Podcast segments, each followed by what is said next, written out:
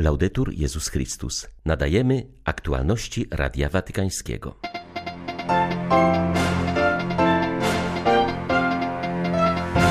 Ojciec Święty będzie w Afryce pielgrzymem pokoju i pojednania, powiedział w wywiadzie dla mediów watykańskich kardynał Pietro Parolin przed podróżą do Demokratycznej Republiki Konga i Sudanu Południowego.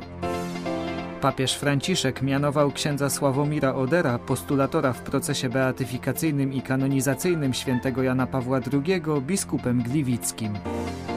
Jutro po raz 70. obchodzony będzie Światowy Dzień Trędowatych. Jego inicjator, Raul Folero, pragnął przywracać osoby dotknięte tą chorobą do normalnego życia, żeby mogły zakładać rodziny, uczyć się i pracować. 28 stycznia witają Państwa ksiądz Tomasz Matyka i ksiądz Krzysztof Ołdakowski. Zapraszamy na serwis informacyjny. Papieża odwiedzili dziś księża archidiecezji Barcelony zajmujący się duszpasterstwem młodych. Ojciec Święty zachęcał ich do podejmowania starań o braterstwo we wszystkich środowiskach społecznych, ucząc się i nauczając przyjmowania oraz pracowania z wszystkimi. Wręczył im także specjalny list. Jak zaznaczył papież, Jezus wzywa nas z naszego ubóstwa i kruchości, a my powinniśmy odpowiedzieć na to wyzwanie nieustannym nawróceniem. Oznacza ono odrzucenie karierowiczostwa, podwójnego życia, poszukiwania światowych satysfakcji oraz przyjęcie krzyża, środków kościoła, sakramentów, życia modlitewnego i ascezy. Ojciec Święty dodał, że ciągłe nawrócenie oznacza też bycie zdolnym do miłosierdzia, właśnie dlatego, że zostajemy dotknięci miłosierdziem Pana oraz okazywanie tego miłosierdzia nie poprzez udzielanie lekcji, lecz przez świadectwo doświadczenia bliskości z Bogiem. Chciałem wyjaśnić, że homoseksualizm nie jest przestępstwem, zaznacza papież w liście skierowanym do ojca Jamesa Martina. Amerykański jezuita zadał Franciszkowi pytania dotyczące niedawnych wypowiedzi Ojca Świętego w wywiadzie dla Associated Press. W odpowiedzi otrzymał własnoręcznie napisane pismo, gdzie padają słowa: Kiedy powiedziałem, iż homoseksualizm to grzech, odnosiłem się po prostu do moralnej nauki katolickiej, wskazującej, że każdy akt seksualny poza małżeństwem jest grzechem. Jak podkreśla papież, takie stwierdzenie dotyczy działania samego w sobie, jednak później w konkretnych przypadkach należy patrzeć na szczególne okoliczności mogące ograniczyć lub eliminować winę. Dzieje się tak, ponieważ katolicka moralność nie tylko rozważa materię czynu, ale również ocenia wolność oraz intencje, co dotyczy każdego rodzaju grzechu. Franciszek zaznacza ponadto jeszcze raz, iż sama kryminalizacja homoseksualizmu nie jest ani dobra, ani sprawiedliwa. Jak ostatecznie przyznaje w wywiadzie telewizyjnym, gdzie używa się codziennego, konwersacyjnego języka, brakowało miejsca na wprowadzenie tak dokładnych definicji. Homoseksualizm jest uważany za przestępstwo w ponad 50 krajach świata. W niektórych z nich karze się go śmiercią. Afrykańska podróż Franciszka przebiegać będzie pod znakiem promowania i budowania pokoju. Wskazuje na to kardynał Pietro Parolin, który będzie towarzyszyć Ojcu Świętemu w jego pielgrzymce do Demokratycznej Republiki Konga i Sudanu Południowego. Wierzę, że obecność papieża, jego słowa i świadectwo mogą przyczynić się do zaprzestania trwającej przemocy i wzmocnienia zainicjowanych już procesów budowania pokoju i pojednania, mówi watykański sekretarz stanu. W wywiadzie dla Radia Watykańskiego kardynał Parolin odniósł się do zapalnej sytuacji w obu tych krajach, które od lat pogrążone są w konfliktach wewnętrznych. Odbija się to negatywnie na ich mieszkańcach, którzy żyją w skrajnej biedzie i poczuciu zagrożenia wynikającym z powszechnego braku bezpieczeństwa. Tragiczną sytuację Konga i Sudanu Południowego kardynał Parolin poznał osobiście, gdy w lipcu ubiegłego roku odwiedził te kraje na prośbę Franciszka, który musiał wtedy przełożyć swą podróż do Afryki z powodu problemów zdrowotnych. Mam nadzieję, że ta pielgrzymka pomoże w zabliźnieniu otwartych ran i umacnianiu pojednania, podkreśla kardynał Parolin. Ojciec Święty pragnie przede wszystkim być blisko, spotkać się z Kościołem i miejscową ludnością. Powiedziałbym, że w przypadku tej wizyty to pragnienie jest szczególnie intensywne ponieważ jest to długo oczekiwana podróż, którą papież musiał odłożyć z powodu problemów z kolanem, a także dlatego, że są to dwa kraje, które znajdują się w szczególnie trudnej sytuacji z powodu toczących się konfliktów. Dlatego papież jedzie tam jako duszpasterz, który spotyka się z ludem Bożym, a jednocześnie także jako pielgrzym pokoju i pojednania. Powiedziałbym, że ta pielgrzymka ma dwa aspekty. Jest wymiar duszpasterski, bliskości z kościołami lokalnymi i ze wspólnotami, które są tam żywe i aktywne. Następnie jest aspekt społeczno-polityczny. I z tego punktu widzenia oczekuje się, że obecność Ojca Świętego, Jego słowo, Jego świadectwo może przyczynić się do zaprzestania trwającej przemocy i wzmocnienia zainicjowanych już procesów pokoju i pojednania. Quelli che sono i processi di pace e di riconciliazione in corso.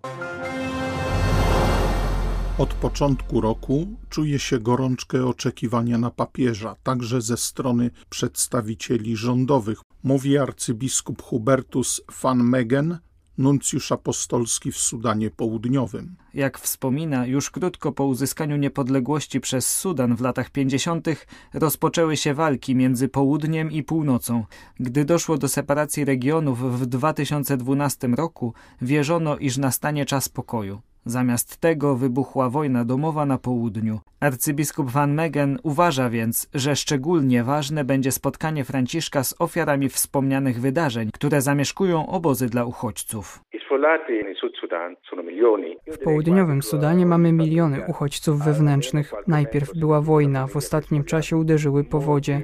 Jak myślę, to bardzo ważne dla papieża, że będzie mógł się spotkać z ludźmi żyjącymi w obozach dla uchodźców wokół Dżuby i innych wielkich miast. Będzie mógł zobaczyć ich cierpienie, lecz także ich nadzieję, o której powiedziałbym, iż stanowi ona wielką siłę na kontynencie afrykańskim. Pomimo całej biedy, jaka może tutaj spotkać osobę, mieszkańcy zachowują pewien rodzaj nadziei, rzekłbym pewien rodzaj szczęścia.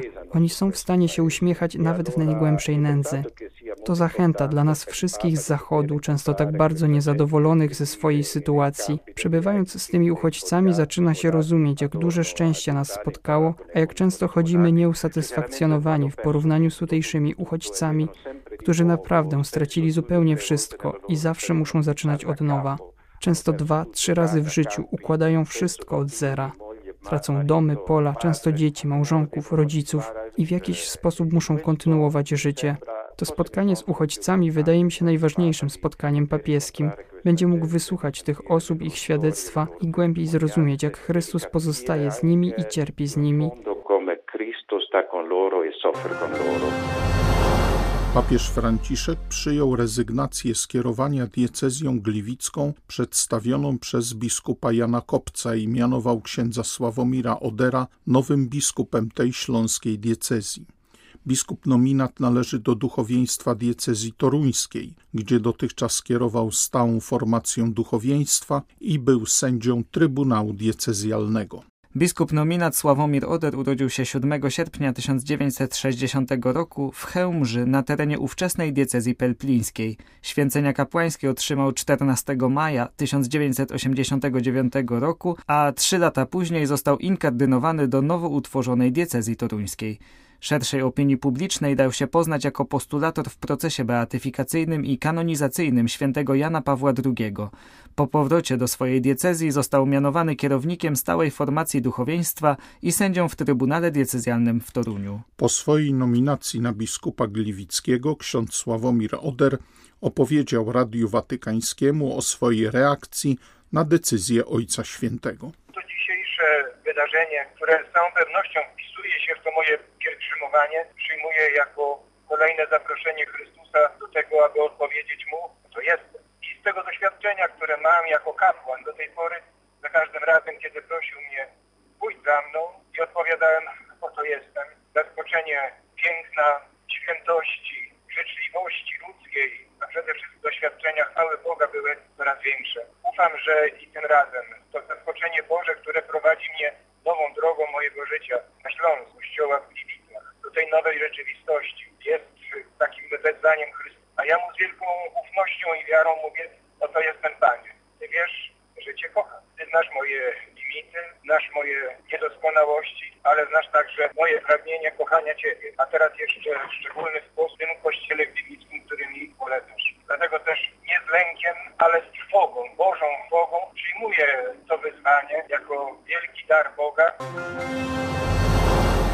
Papież ujrzał w naszych oczach głębokie światło nadziei.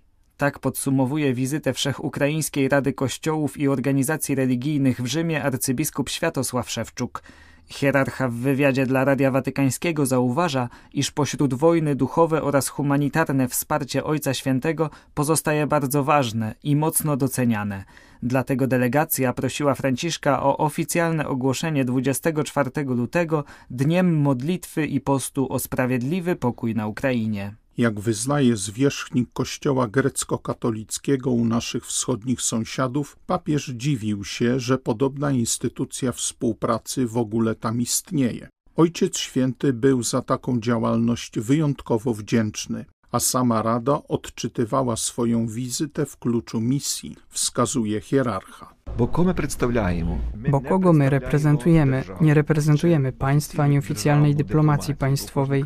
Nie reprezentujemy żadnych sił politycznych na Ukrainie. Reprezentujemy naszych wiernych. I w tym przypadku chcieliśmy wspólnie zanieść głos serca, bólu i nadziei narodu ukraińskiego do Ojca Świętego, bo wiemy, jak ważny jest dziś jego głos dla Ukrainy i dla świata. Bo kiedy papież mówi o Ukrainie, to mówi do Ukrainy, ale mówi też do serc wszystkich ludzi dobrej woli na całym świecie. Stąd chcieliśmy, żeby naprawdę wziął sobie do serca głos, który pragnęliśmy mu przekazać. Moje wrażenie jest takie, że był to moment wzajemnej wdzięczności, czyli z jednej strony papież podziękował nam za to, że jesteśmy i kim jesteśmy, że rzeczywiście pracujemy razem jak bracia. Wyraził to poprzez piękną metaforę o mamie Ukrainie, że kiedy pojawia się potrzeba, nie ma już Ukrainy chrześcijańskiej, muzułmańskiej, żydowskiej, ale wszystkie dzieci tej mamy Ukrainy jednoczą się dla jej dobra. Z drugiej strony był to głos wdzięczności papieżowi ze strony Rady oraz zwierzchników, przywódców różnych kościołów czy wspólnot religijnych різних церков і релігійних спільнот. Jutro po raz 70 będzie obchodzony Światowy Dzień Trendowatych. Przypada on w ostatnią niedzielę stycznia. Kiedy wielki orędownik cywilizacji miłości Raoul Folero podejmował inicjatywę ustanowienia tego dnia, myślał o walce z wszelkimi odmianami trądu, relatywizmem moralnym, egoizmem, neopogaństwem i innymi współczesnymi chorobami. O Światowym Dniu Trędowatych mówi dr Kazimierz Szałata, prezes Polskiej Fundacji Raula Folero, przewodniczący Międzynarodowej Unii tej organizacji. Trąd jest tam, gdzie jest największa bieda. Taka konstatacja bardzo smutna, kiedy wybuchła epidemia, trzeba powiedzieć straszna epidemia COVID-19. Szczepionka została wyprodukowana w ciągu kilku miesięcy. Nad szczepionką na trąd y, pracujemy od lat, od lat, od lat. Mimo szczerego wysiłku wielu ludzi y, do tej pory nie udało się szczepionki wyprodukować. Możemy przyjść z pomocą tym ludziom, a chory na trąd może być wyleczony i wyleczony nikomu nie zagraża, mimo że czasem może na sobie nosić znaki przebytej choroby, bo trąd straszliwie okalecza i nieleczony w porę wywołuje tragiczne skutki, ciężkie okaleczenia. Nasz wysiłek wszystkich organizacji, fundacji, ruchu Folro, również Fundacji Sasakawa japońskiej, która jest bardzo mocno zaangażowana w walkę z trądem, inicjator Światowego Dnia Pokoju na samym początku, kiedy rozpoczynał swoją światową akcję, mówił, chodzi o to, żeby tych ludzi przywrócić do życia, żeby trendowaci mogli zakładać rodziny, mogli mieć dzieci, mogli się kształcić, pracować tak jak inni. Były to aktualności Radia Watykańskiego. Laudetur Jezus Chrystus.